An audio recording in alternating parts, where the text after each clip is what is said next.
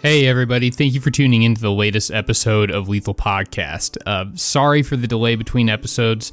Uh, we're just some working guys, and sometimes things come up, and that's definitely been the case the last couple of weeks. It's prevented us from getting together to talk, but we were finally able to make it happen this week. Um, we decided to go over a topic that the ABF has been getting a ton of questions on, which is crossbows. Now, before you turn this off, hear me out. Even though you may not be personally shooting a crossbow, there's a good chance that either a friend of yours or a loved one is going to be using one, or or maybe they already do. Uh, this episode is chock full of good information uh, on why the same rules apply when you're shooting an animal with a crossbow and how to properly build these bolts to increase animal recovery. I think I think you'll enjoy it, even if you're not an avid crossbow guy. Um, as always, this podcast is fueled by Hunters Blend Coffee. Go to huntersblendcoffee.com and use code ABF at checkout and have 10% of your purchase donated to the Ashby Bow Hunting Foundation. Once again, the code is ABF, all caps. Got to remember that at checkout, and 10% of your purchase will go towards furthering bowhunter education through the Ashby Bow Hunting Foundation. Um, if you're a new listener and you like the content, please go drop a review for us on iTunes. That really helps us get some more exposure. And remember, we do have a merch uh, store on our website. It's always helpful when you uh, guys buy some stuff there because running a podcast isn't the cheapest. So go to lethalpodcast.com and check that out. And one more thing, and I'll get in the episode. Uh, we're going to be focusing on our Facebook group a little bit more now, uh, we, and we've created that, and it's tied to our page.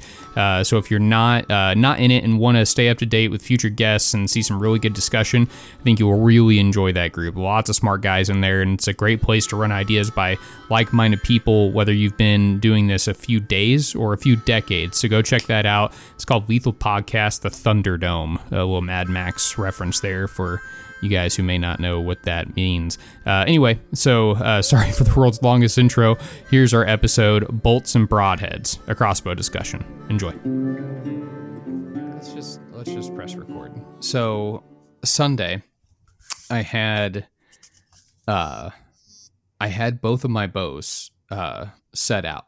Uh, yeah. Uh, my my Black Five, my CT nine, and I was going to go to the um uh, bow shop because it opened at 11 so i ran down to the shoot the trad shoot at like nine or so and i was going to BS you know fart around there for a couple hours and then and then go to the uh, shop to have my uh, ct9 shimmed because i'm pretty sure it needs to be shimmed okay and uh, i i i like before before i left like i was getting everything ready and i was like man i just don't like i don't know if i want to mess with that today it's his last day open before deer season. The last thing he he's probably going to want to see is me walking in with a bow that he, I didn't buy from him, of, uh, from a brand that he doesn't sell, uh, to have like a serious, some like halfway serious work done on it.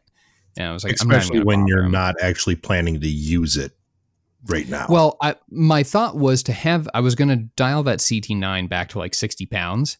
Okay. And yeah. and sh- and and shoot that because I mean it's like a it's like a 325 IBO bow and primes yeah. are really no. It's I forgot that that was anyway. a lower poundage one. Yeah. Yeah, yeah. So I uh, uh yeah, because I was looking at that 80 pound CT9 before. and right, uh, that, that's the one that I was thinking of. Yeah, glutton for punishment. But uh um so I uh like before, like right before I left, I made like a like a game time decision. I was like, I'm not gonna I'm not gonna bring it. I'm not gonna bring it. So I go I go down to the trad shoot and I'm like sitting there BSing with those guys and chit chatting. And I get home and I see the push posting pictures from Bear Bow Boot Camp. And, and one of the guys who like helped, I don't know if he helped organize but he was like a, a key player in it was uh, uh, Mick Chambers. And yep. he's he's local to Kansas City. He's the, the Archery Geek YouTube channel. And uh, and so I just I sent him a message. I was like, "How'd it go?" And he was like, "Oh, like I'm, it went awesome. I'm driving back. I'll, I'll message you later."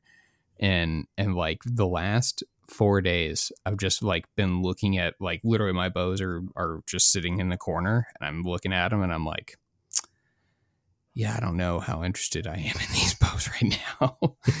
so it's, it's funny how how that works.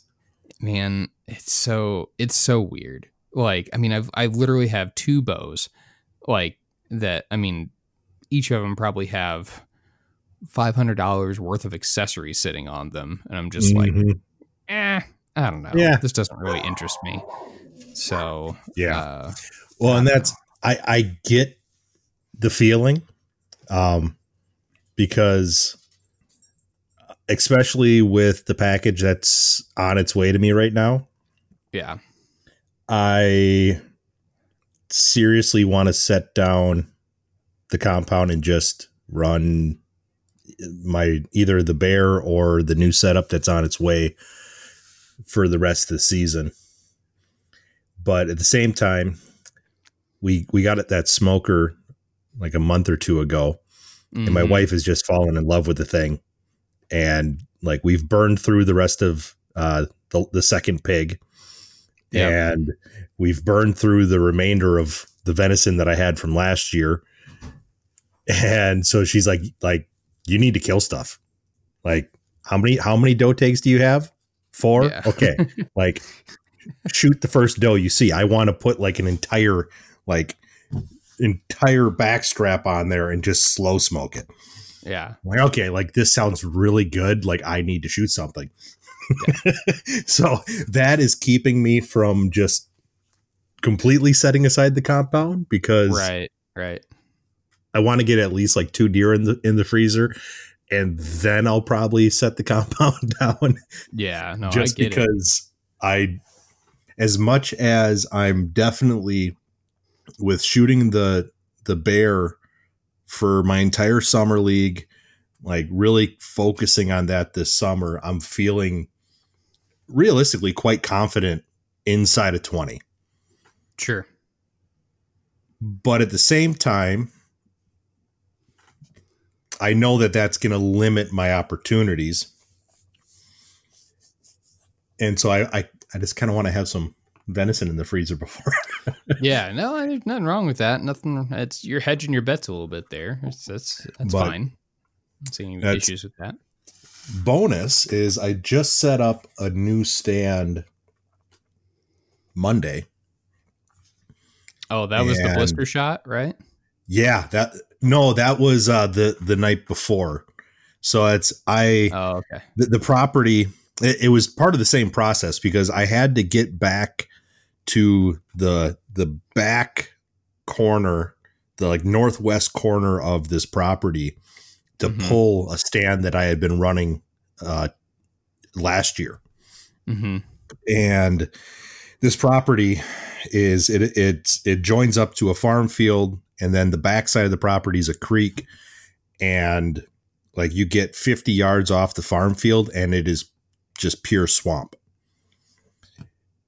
and i've always liked my stand in the back because it it goes from like kind of flooded hardwoods to like actual like marsh grass before Right. it gets to the creek and those bucks just cruise that creek line. Hmm and so i mean it's not a it's not a holding property it's a pass through but right, right. there's there's food sources there's there's water and so there's there's de- decent traffic through this property as long as you're in the right areas but the last year and a half the water level's been so high that it's like you can't get to this stand Right. like And I mean- I mean, yeah, you you can but i mean it's a 40 acre property and it'll take me 40 minutes of wading through knee to waist deep muck right.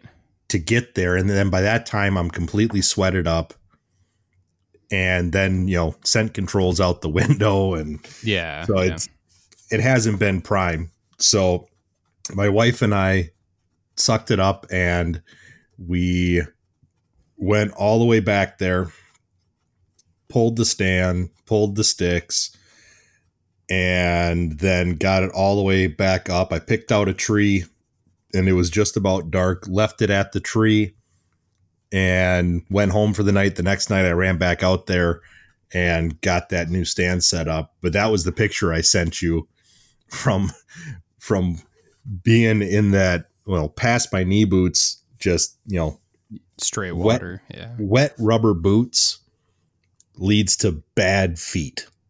Yeah. And Yeah. yeah, that entire callus on like my heel just kind of like came off. Ugh. So that was Yeah. Ugh. But good news is that I got that stand set up and uh like just an awkward tree. Like I like the cover of it. It's it's uh probably a two and a half foot diameter tree at the base, but like 15 feet up, it splits into like three large or I guess three smaller trunks right. Right. and right. so there's this kind of like crotch, like with three large sections coming up off of it. And so I managed to get my my hang on inside of that crotch where I've got, you know, even once the leaves fall, I'll have a nice breakup from any direction. right. But pain in the ass to get that stand in there trying to like stand on on one side and like hang off the other and but I finally got it in. I sat down to kind of evaluate shooting lanes before I started like trimming and stuff. And I literally I sat there for maybe 5 minutes just kind of like resting and evaluating. And I I stand back up, I cut the first branch off for a shooting lane. And as it falls i hear crashing and splashing and i turn around and, and two big does are running off through the, the swamp. I'm like oh. typically a good sign. all right.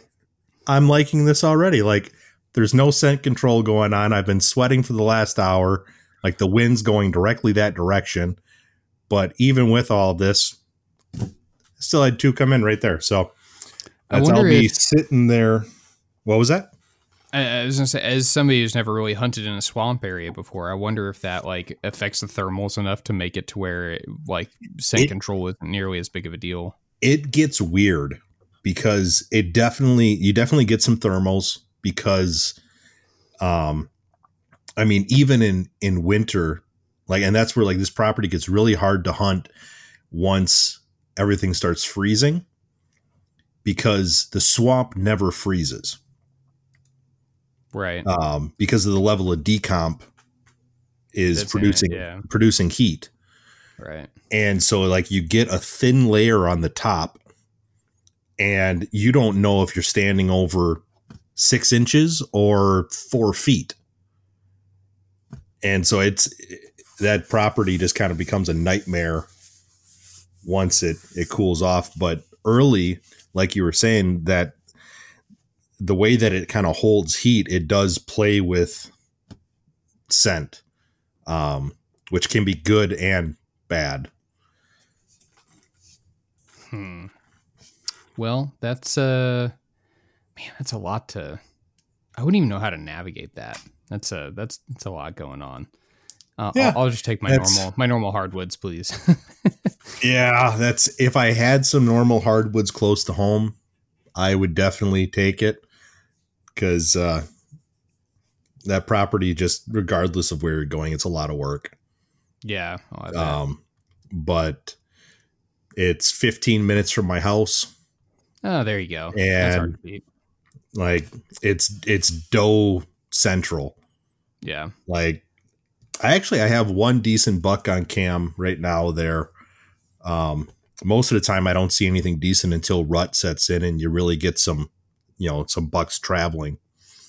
But right now I've got a nice, you know, nothing huge, but a, a nice Right. two and a half year old that's probably uh, 15, 16 wide, uh, clean eight.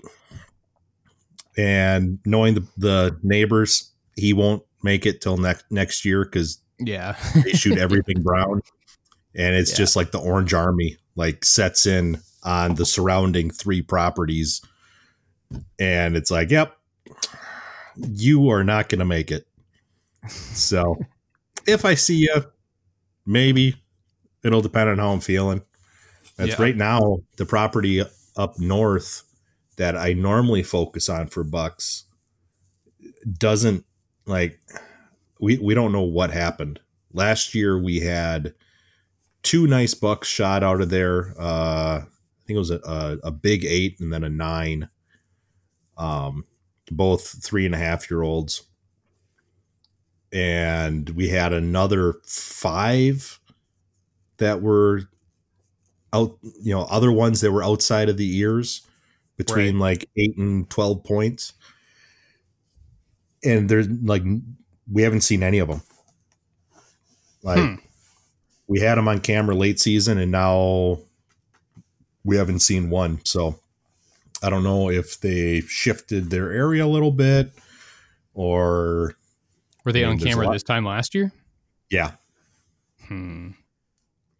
And I mean, I, I know that there's a lot of wolves up there. The winter was kind of goofy, Yeah. but eh, I don't know. So I'm I'm not too too optimistic of what's going to happen up there. So Mister Eight might might be on the list, Yeah. I don't blame you even a little bit. but Um. So what? What uh, you you gave me the general topic. Uh. Well, first Yeah. off, I'd like to I'd like to apologize to everybody. I know it's been a couple weeks since we put anything out. That's mostly been my fault. Uh, work has just been absolutely bananas, and uh, well, your work's I've- been I've- crazy. My work's been crazy. My Yeah. my season started a week ago. Um, yeah, well, not quite Garrett's a week been ago. hunting. Garrett's been hunting. So, I mean, th- this time of the year always gets tough, Yeah, but uh, yeah. So, uh, what I had, it, it's it's been something. but what I had uh, kind of brought up earlier is uh, I've been assisting the the ABF with uh, questions that they get emailed in, and there has just been a slew of crossbow questions Hmm. of guys going like, "Hey, like I love you know the material that you guys have out. Like I've I've looked at the reports, I've watched you know the ranch fairy stuff. Like I'm on board." But no one's talking about crossbows. Like, how do I do this with a crossbow? And I mean, a lot of these guys are older, you know, Yeah. guys that used to shoot compounds, used to shoot traditional, um, that you know, just because of of bodily issues are going like, I'm going to stay in the woods, and this is how I'm doing it. right. And so they're wanting to get into better setups, either because they've seen issues or you know they don't want to to experience them Yeah. but there's some confusion as to how it translates. Yeah. Well, and we know we certainly know from Shane's data that who which had a decent amount of crossbows in it that just because you're cooking them in there at, you know, 400 plus FPS doesn't it's it's not a guarantee. My tablet's dead, and I don't have any more Oh. We're leaving her on the po- she's the newest podcast guest. Actually, this is just her episode now. Let's just leave it that way. Yeah. So just a second. Let, let me uh, you're take you're care fine. of this No, you're completely fine. That's awesome. So Where back were we at? to crossbows. Crossbows.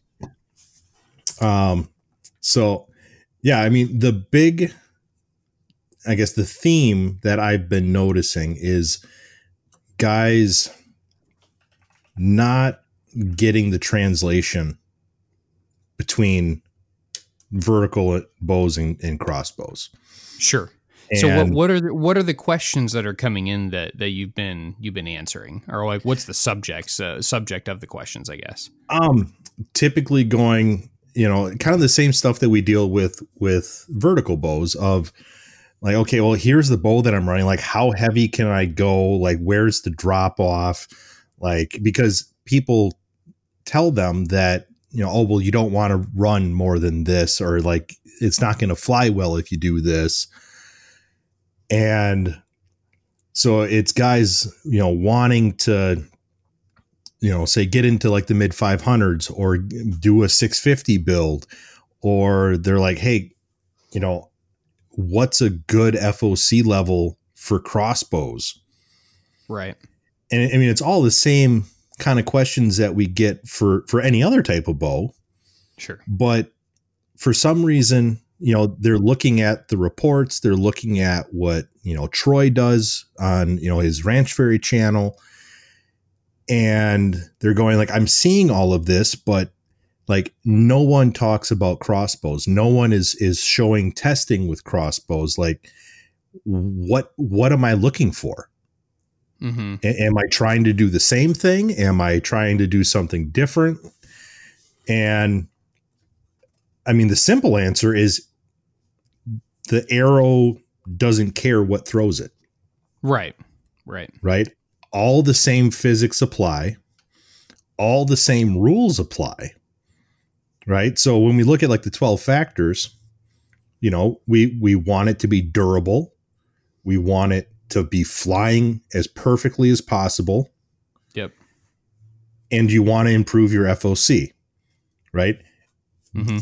Those, you know, those three, and then uh, a higher mechanical advantage broadhead are really your your critical factors, and those are the ones that you know the factors that really don't change in order.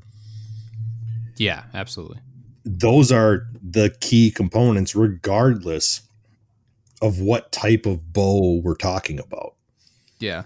Well, I, and I think that I mean, uh, you know, a lot of people uh, get hung up on the 650 number, and then they'll, you know, and then they start talking about crossbows, and you know, I, like we had in you know the last episode that we did with the ABF, and Doc, you mentioned that they use crossbows in that testing, but Yep. you know, I think I think that's that's something that's that's lost on people quite a bit when they start asking about this. They're like, okay, like if I you know, uh, if I if I was, uh, yeah, I know you're saying that these compound guys need to be you know 500 grains, 600 grains for for whitetail, or it's what you recommend for whitetail.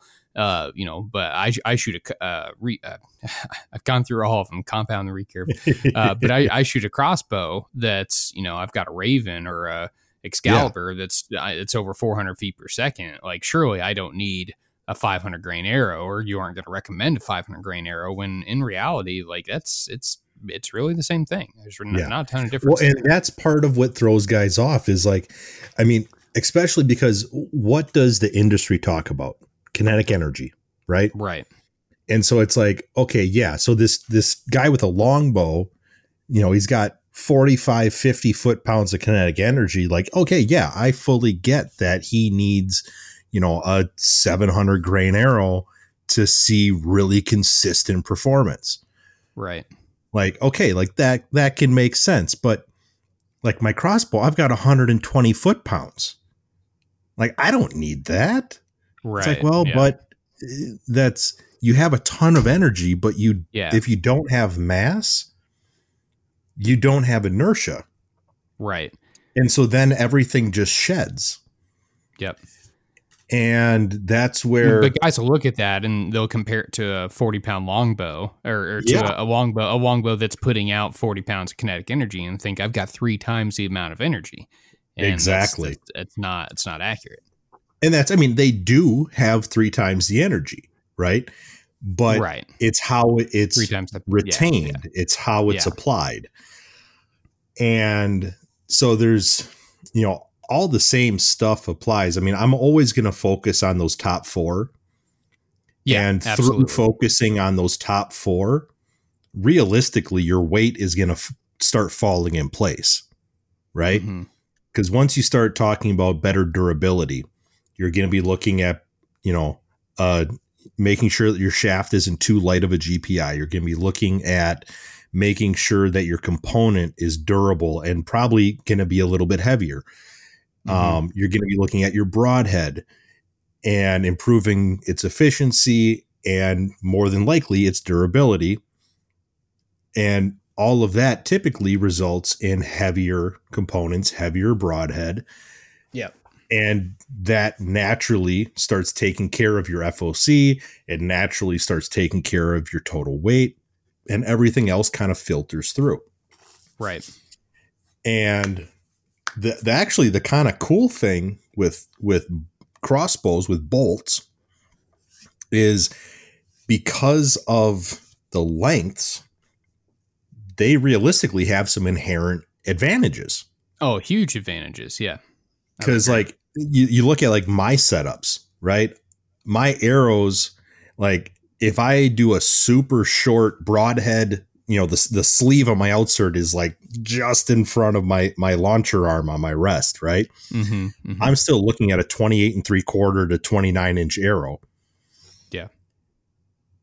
and so the amount of weight that i need up front to get into like say like low 20% foc It's silly. yeah. is gonna be like 30% for my wife's arrows that are 25 inches Right. And then crossbow bolts are normally either they're I mean, 20 or a 22, long- right? Normally. yeah so it depends on the brand it depends on the model but i've seen as short as 16 and then i believe the longest is 22 Yeah. Yeah. um or the longest traditional um one Right. Right. and so at those lengths your foc is already gonna be good Yeah. and most of your bolts are already coming with a hundred grain, a fifty to a hundred grain component because Really? they don't Do have they any really? shaft. Yeah, um, because in most cases, I mean the shafts aren't that heavy, right? The actual carbon, Sure. and so to get above the minimum weight requirement for the the bow efficiency, Right. they need to to add weight somewhere and they're expecting someone to run 100 or 125 grain head Sure.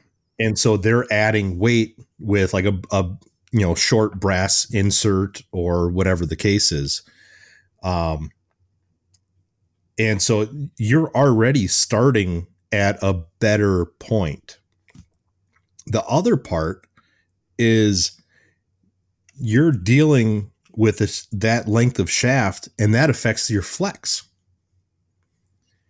so in most cases you can actually do more as far as like point weight Right.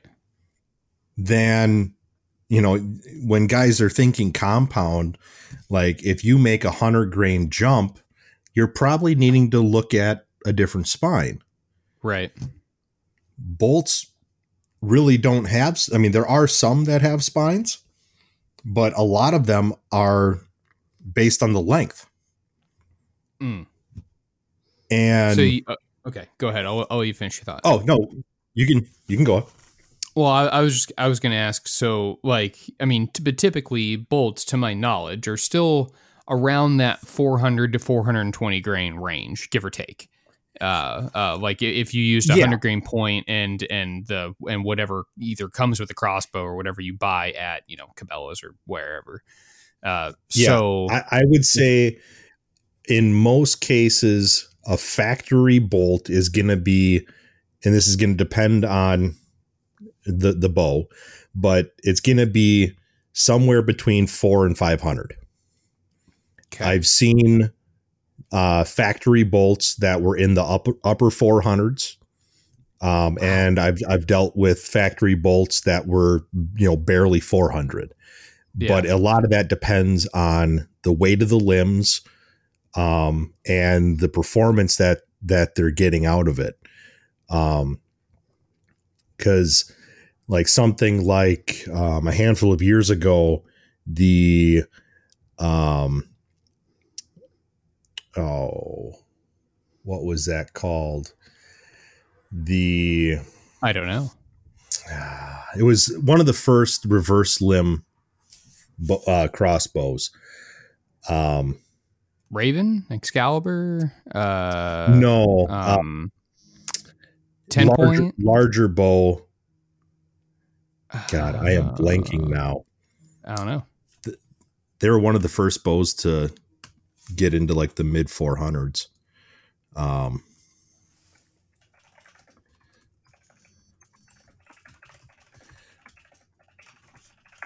Now I'm looking it up. This is gonna bother me. Um, Let's see. Wasn't it? It wasn't This is- TenPoint. No, Wasn't that was that was after. That was Scorpyd. Scorpyd. Okay, yeah, the Scorpyd VTEC maybe. Yeah. So now, I mean, right now the the top Scorpyd I think is like 460 feet per second, but a couple years ago they had a, a 440 that was using 175. Yep, the Scorpyd limbs? the Scorpyd VTEC is 175 pound limbs for 440 IBO. Yeah. And I mean, that was ridiculous at the time, right? Yeah. But I mean, that was still running a 450 grain bolt. Like wow. it came with 125s on on the on the Oh, bolt. wow. It basically it looks like a bow with uh, if for people want to look this up. It looks like a like I mean you know most of the reverse limb crossbows are like like they're really thin I guess, but this one is so wide it like it just like it looks like a bow like a regular Yeah, bow well, and that's- trigger this with was- trigger on the other side. This was before anyone made the compact stuff. right, right. like you had uh Ravin that just completely disrupted the market and came out with this super tiny bow that they were able to be that small because of their HeliCoil cam Right. And so that cam was overwrapping the cables. Like th- they had tracks around the axle so that you could get i think it was like an additional 60 degrees of rotation. Hmm. and that allowed them to maintain the power stroke without having the the size and so i mean that was a game changer and then you had TenPoint and a handful of others that that started kind of following that pattern Yeah. but that's a lot of these you know are coming with 125 grain points and they're in you know in the mid 400s if we Yeah. want to put like an uh, an average on it so even even just going from that 125 to like a 200 grain point is going to get you more than likely up into the the 500s Yeah, yeah, and and but but what you're saying as somebody who, and this is kind of my question is, I, I know I've had a, a couple people ask me, uh, just uh, kind of offhand, like how would you build a bolt, like a, a heavier bolt, and and my response is, is typically always been a know, brass insert and and a Yeah, 200 yeah. head, and but and, but it sounds like you you've got plenty of spine to play with there, uh, Yep. just because the bolt the bolt is so so darn short that Yep. you can you can mess you can mess with having heavier point weight and and it's not really going to hurt anything. Yeah. So, like, if we look at, like, I guess one that I'm familiar with, um, I guess a couple of them that I'm familiar with, like the Executioner from Black Eagle. Mm-hmm. It's it's available as a 20 or a 22 inch arrow, Right. and it's um like they don't really state a spine right it's it is what it is they they give you your gpi you have your your diameters but your length is what's essentially setting how that shaft is flexing Right. um and that's your length is going to be dictated by the bow so some bows have room that you can go a little bit shorter others don't right Hmm. um Right. the other one that I've played with is the Apollo from Sirius, which is Uh, a very nice. no, it's No, not the not- Apollo. not the the Apollo Apollo. is their two The Apollo's the the the, the Phoenix, right? Isn't that what? Isn't Yeah, that what it is? Phoenix. I think, I think it's the Phoenix. Yeah. Getting my my models switched around. um, but and that's where like Sirius kind of has an advantage because they've got the partnership with Ethics. right. so like a lot of times i recommend guys reach out to to sirius you know to go okay like i'm i'm wanting you know, this component and, you know, put it together. Like, cause a lot of these guys aren't, I mean, uh, it's not the same level that a lot of us go to, right? Yeah. Yeah. you're not you're not really doing the level of tuning i mean you have no rest adjustments you have no any of that right you need to make sure that whoever put the bow together or replaced your strings for you that the, the bow's in time Mm-hmm. but everything else is pretty much set and fixed Yeah. Yeah. Not much you can mess with. there. so that's where i mean you still want to verify things but in most cases that's going to be broadhead verification yeah. like it, it's a little bit different of a game and so you don't have as many guys that are you know diving deep into the you know the the build processes and the you know tuning and all that kind of stuff like we normally see with compound and traditional Yeah, yeah. So uh, But- I, I, I want to touch on that, but I've got an interesting tidbit here. I just ran some numbers. So that uh, um, that whatever that crossbow was that you just mentioned, uh, the phoenix Yeah, no, th- Oh, th- that was the the. Scorpyd? Uh, yeah, so the Scorpyd, uh, I I I ran the I ran it backwards. Uh, I ran the math backwards, and because it said it was 175 foot pounds of kinetic energy. So uh, to hit that at 440 FPS, it's roughly a, a, a 410 ish grain arrow. Uh, so 410 grains Okay. at 400, 440 feet per second are are giving you 175 foot pounds of kinetic energy, which is nuts. right Uh, but Well, the momentum. Uh, hold on, uh, hang tight, hang tight. yeah But the mo- but the momentum was like 0.74 slugs, and and I was like, hmm, that's interesting because I definitely remember like my old setup uh, um, on my Nitrum Turbo was like right around there. So I I, I punched in uh, your dangerous game setup 950 grains at you're like 220 right? 223 something like that? 228 Okay. Oh, 228. Okay. Well, uh, okay. It's not updating, but but 950 at 220 was only only 102 foot pounds, uh, but it was 0.92 slugs. Yeah. so so this is where people they, they Well- get hung up on kinetic energy. They they're Yeah. they're missing you know they're they're, they're Well, missing the boat there. this is even where people get hung up with momentum. And this is Sure. there's been deviating conversations on this. Um, you know, where neither one is truly a direct indicator of penetration potential, right? They're both sure. references Doesn't tell doesn't tell doesn't tell the whole story. Right. because like okay so the the bolt that you just referenced right it's got 0.7 something slugs but it weighs 410 grains Right. so the the part that you don't see in those numbers it's got a ton of energy it it does have a lot of force right it has good momentum Mm-hmm. it doesn't have the inertia because it doesn't have mass Mass. Yeah. And so, even though it's got really good kinetic energy, it's got really good momentum, its retention is not going to be great.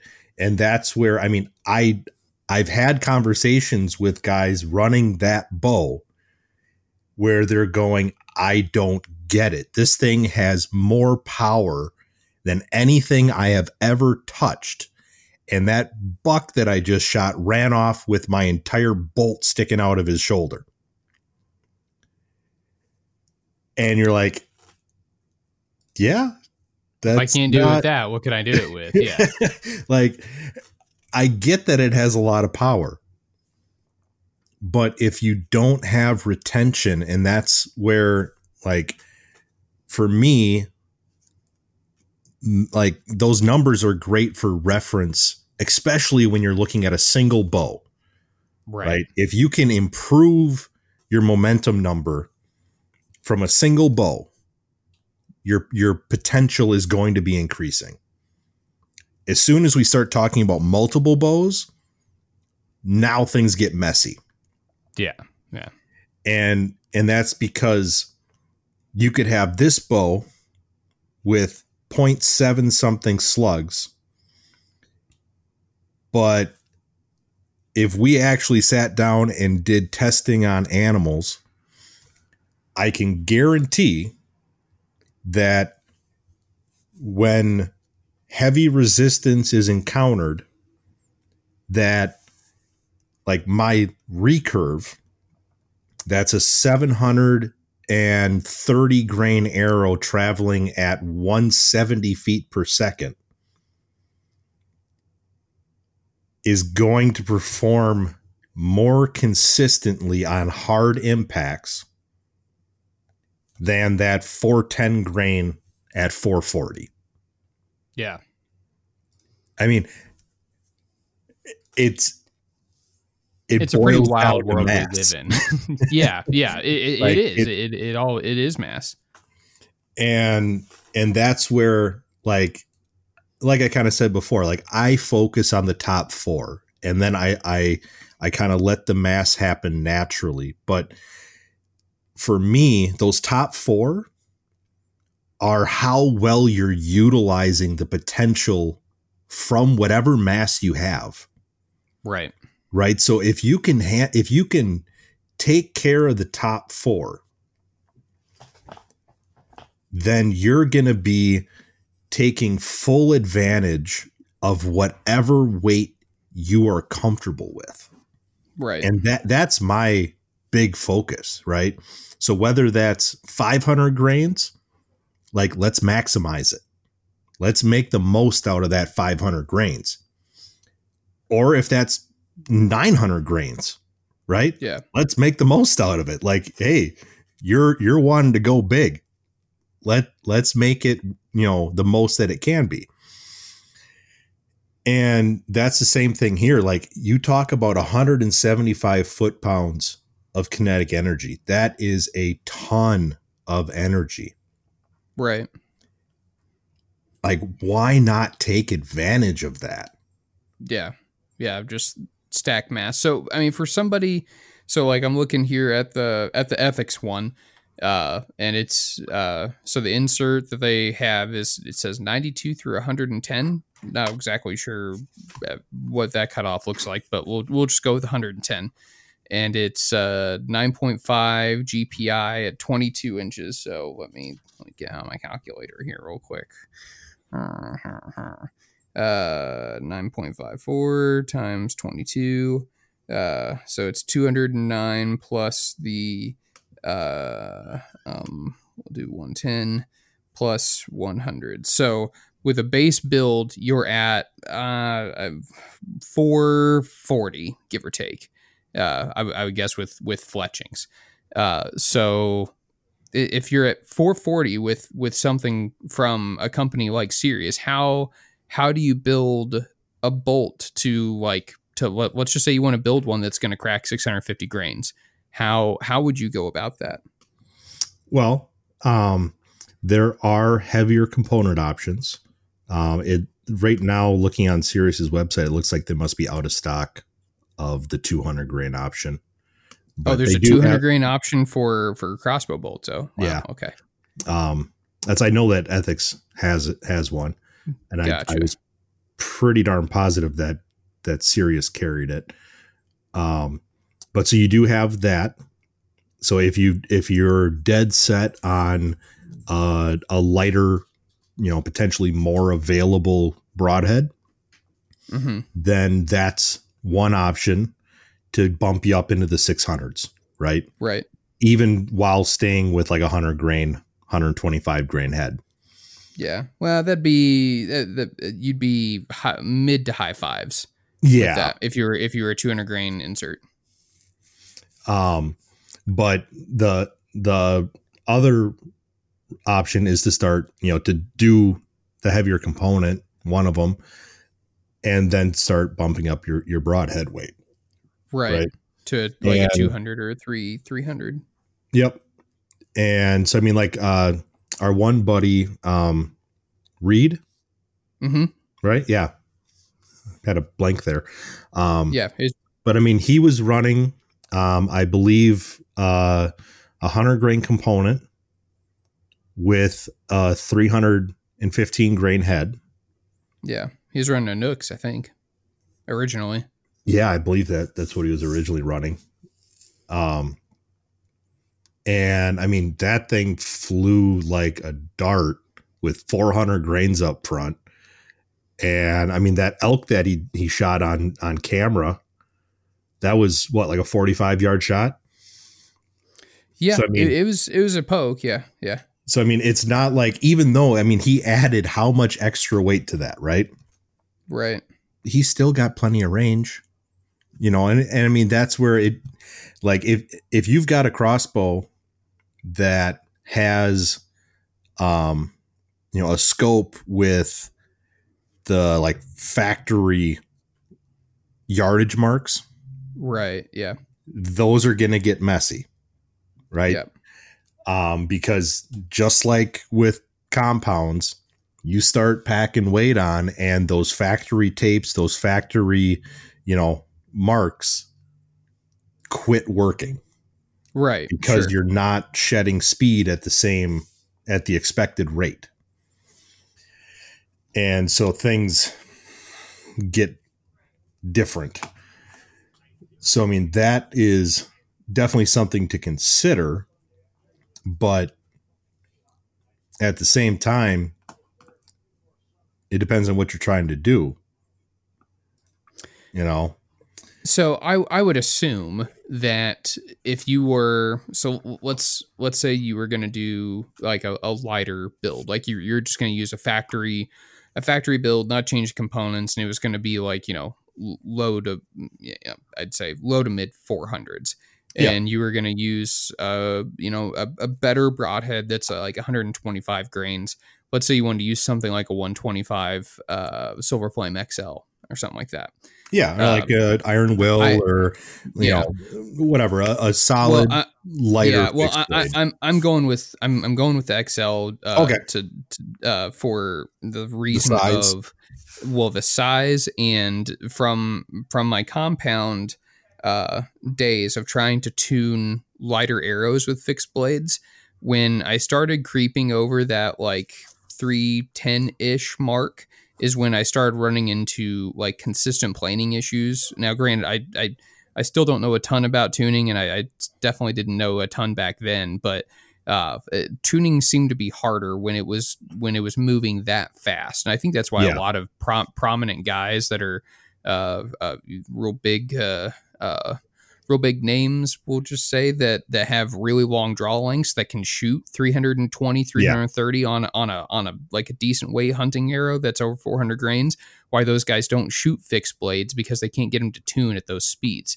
Is that is that as somebody who's never owned You a crossbow can. i- is is that a is that an issue? Like if you're if you're cruising out there at 400 feet per second 400 and plus feet per second uh, is it even possible to consistently tune a fixed blade that's like vented or, or is a wider profile? Well, that's what you're talking about is the the wind shear that's you know changing depending on the velocity. sure. So the faster that the the arrow or the bolt is moving, the more drag, the more resistance that it, that's being encountered. mm-hmm. And so with that, it alters how everything interacts because it's it's not linear, right? So the the higher the resistance value, everything becomes more exaggerated. So Sure. if you Okay. do have a tuning issue, then the faster that you're going, the more you're going to see that, sure right? right because right. the and, and the the bolt or the arrow is going to react and be covering more distance before it can even try and recover, sure right? So it's kind of a, a combination of factors here. Can you do it? 100%. It, it makes things a little trickier, right? And so the one upside that the crossbow has in this in for this discussion is a lot of the human factors are removed. So you're not going to be torquing the riser. You're right. not going to be, you know, you could still punch the trigger, but that punch trigger isn't going to affect the string travel.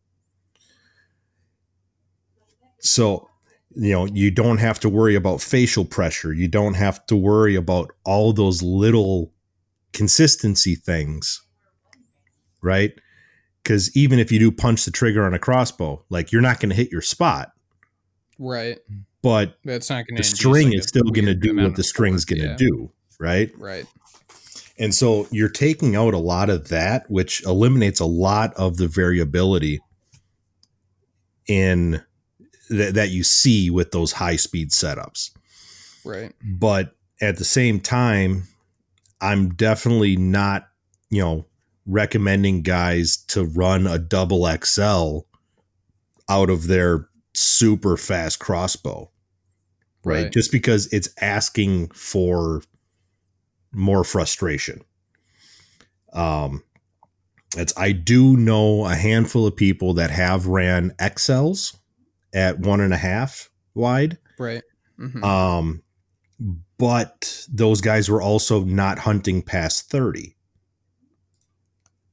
And so, you know, there's less distance for any little corrections and errors to really expand on themselves, right? Sure, right. Um, but most guys are looking at, and this is partially from a flight aspect, but also looking at the amount of force and the amount of energy that we're dealing with from a durability aspect, um, most guys are looking at standard width heads. Mm-hmm. Um, so something an inch and an eighth to inch and a quarter. And if they are wanting more cut, then they're going to look at something that has, you know, like potentially bleeders, um, like an iron will or a day six. Um, you know something that still has that that narrower profile but will yeah. give them a little more cut if that's what they're looking for yeah i, I think it's probably worth noting that uh, if you're shooting a, like a really fast crossbow i think like the recurve style crossbow probably doesn't apply here but if you're shooting a really fast crossbow and and especially if you start adding some weight to it i i don't know if a like a really high mechanical advantage broadhead is going to be what you want to shoot. Because uh, I feel like that's if, if, you do end up hitting something hard, I think that's going to be well. It's kind of uh, like the same not, thing that I've talked about with my setup. Where yeah, yeah. When, you, when you, need, you need a more durable style head. Yeah, yeah, it becomes something that you need to consider a little more, right? You know, like my my big game setup is near one slug like it's right. well over a hundred foot pounds.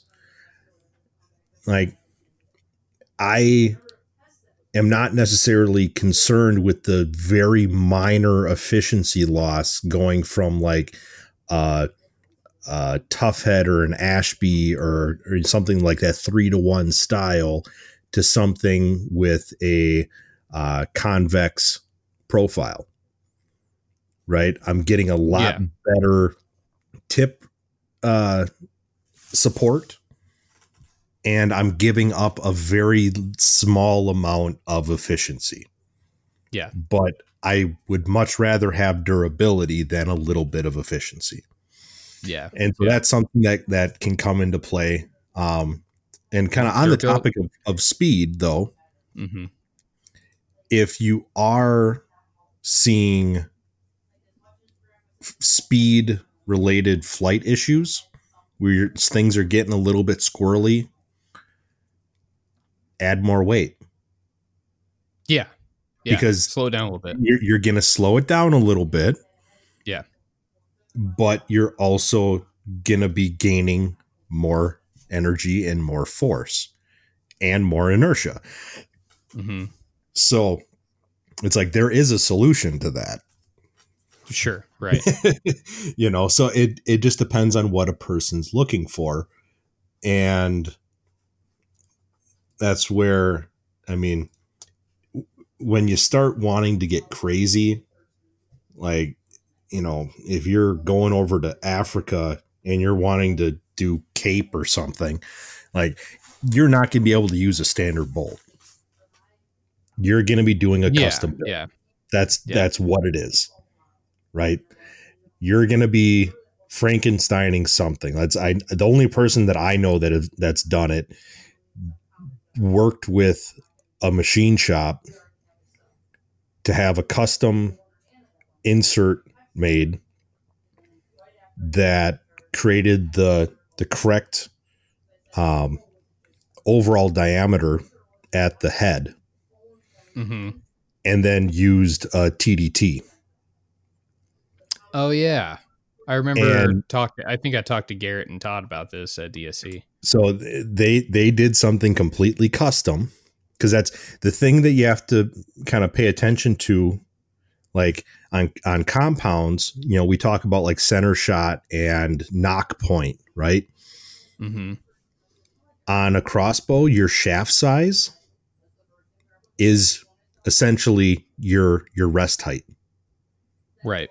because your nocking point is staying the same. So if you change your shaft size, that's going to change your arrow level, right? Now it's not Yeah, coming out yeah. flat. And Right. so that's where like all your bolts are pretty much all the same size. Same There's size. slight yeah. there's slight variations, right? Mm-hmm. But if you are going to something custom where you're going to use something that isn't a standard bolt, now you need something that gets it to the that creates the correct height right. in the in the bolt. And and then you can go crazy. Then you yeah. you know, I, I want a 1200 grain bolt. Okay. Yeah. Yeah. you know, whatever that is. You know, there's ways to do that, but it's outside of the realm of of normal setups. Yeah. So if you're thinking about doing that, go go start getting chummy with your local machine shop. So it sounds like. Well, and that's there's guys that do custom stuff like that. Um that's I'm pretty sure like like John Hand is still doing stuff. Yeah, I think he is. Um as I've seen some of his work and it he, he does good work. Oh yeah, you know. certainly does. Yeah. But Well, cool. there, there's a I'm- lot I- of ways to approach it but the the big thing and i guess i mean flight is always king Yeah. right. Oh, for sure. like build it tough but then it has to be flying and so like if you are running one of the really high performance bows right that's where i i do start questioning how much weight you can put up front Sure. and so that's where like buying a test kit really comes in handy because then you can play with it. And you know you can shoot through paper. You you can you know even with your vanes on like if you shoot through paper at varying distances you'll see if that bolt is staying clean right? Hmm hmm um but what i tell guys most of the time is to look at group sizes. If if your group sizes start expanding that's telling you that that it's not recovering as clean right? Especially with something like a crossbow where you can set up on a bench like a rifle right? You can set up on uh you know a sandbag ha- have it in a vise you know however you want to go about it but you can make that thing stable and lock it right on your spot and then pull that trigger with no movement Right. and so if, you, if you, you, could you could put you could do that something and the cool thing i mean it's not uh you can put that in like a sled and i mean yeah that, you know, that- that's what I was normally normally if, if if you've got a buddy that's a rifle shooter one of them will have a some type of bench sled that you can Yeah. you can try and use on that my, my brain was not thinking of the term when I was Yeah, rattling stuff off there. I'm like, that thing. that thing. Um, but you know, doing something like that, now you start walking that point weight up and you know, say you're shooting 40, 50 yards, whatever you whatever your max range is. Right. So do a test run with your 100 or 125 grain points. Look Mhm. at what your group size is from the sled, and now start walking the point weight up. And Yep. yep, you're going to start hitting lower, but look at the group sizes. If it starts expanding, you know that you went too far. Now, Yeah. like with the factory bolt, I really have not seen any real issues going to like a 200 grain head. Um, when you start looking at bolts with heavier than factory components, now, so like if you've got a 200 grain component and then you put a 200 grain head in there, you got a high performance bow that might start being on that edge, right? You want to go to a 300 grain head. Verify it, you know, no different than what we do with the compounds. You want to verify when you start playing with stuff like that.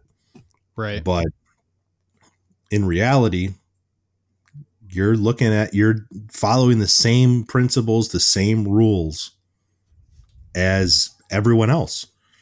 Yeah. The the arrow, the bolt does not care what is throwing it. It needs to be thrown square. It needs to recover and then the better that it can utilize its force and the more mass you have, the better off you are. Makes sense. And we can, I mean, we can we should have been able to come to that conclusion. I mean, and maybe we did, I guess, technically, but we should have been able to come to that conclusion 20 years ago when Doc was doing it in his testing and we got Yeah. the same, the same results, uh, you know, from a 40 pound longbow and a 80 pound longbow and a crossbow and a compound. And it, like, it was Yeah. the same Well, thing. It was, it it's realistically like talking about the the reports the the confusion from the crossbow community is the same confusion that we see in the compound community yeah, absolutely. going well i mean that was all done with with traditional gear well i mean yeah uh, the majority of it was done with traditional gear but compounds were used i mean and we're not even just talking you know the original compounds we're talking you know 10 years ago compounds were still in the Right. last report um crossbows were used through you know through the early 2000s and they weren't the the primary source of data because if the broadhead breached the other side it's not a usable data point. Yeah. yeah. And so that's where like if you really dive into the reports you'll notice that as things improved as he fine-tuned his factors and you know so as he went through it's like okay so now pretty much every arrow in his test kit has 19% or better FOC it has good durability. Now we're playing with different weights right? And you know as things were shifted as we went okay high weight and then improving FOC and then okay all high FOC and now we're improving mass it got to a point where in order to have usable data where the broadhead did not exit the animal he had to go to lower and lower energy setups Yeah.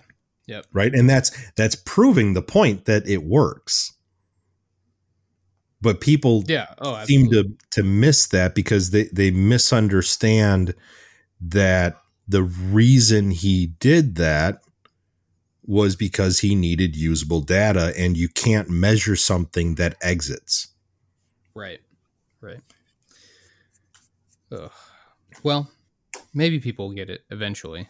yeah it's, i think Maybe. that i mean we are 100% moving in the right direction Yeah.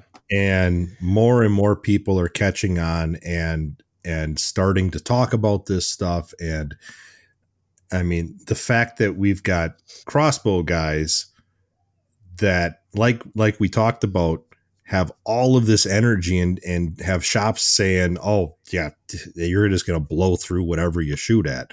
Like this thing's got more speed than than anything in history. Yeah. Like here's this here's this three inch mechanical for it, so Right. like crazy. Yeah. Yep. And so when that market is now starting to talk about it and starting to reach out to the ABF and going, "Hey, how do I improve my system?" Like we're we're we're making steps.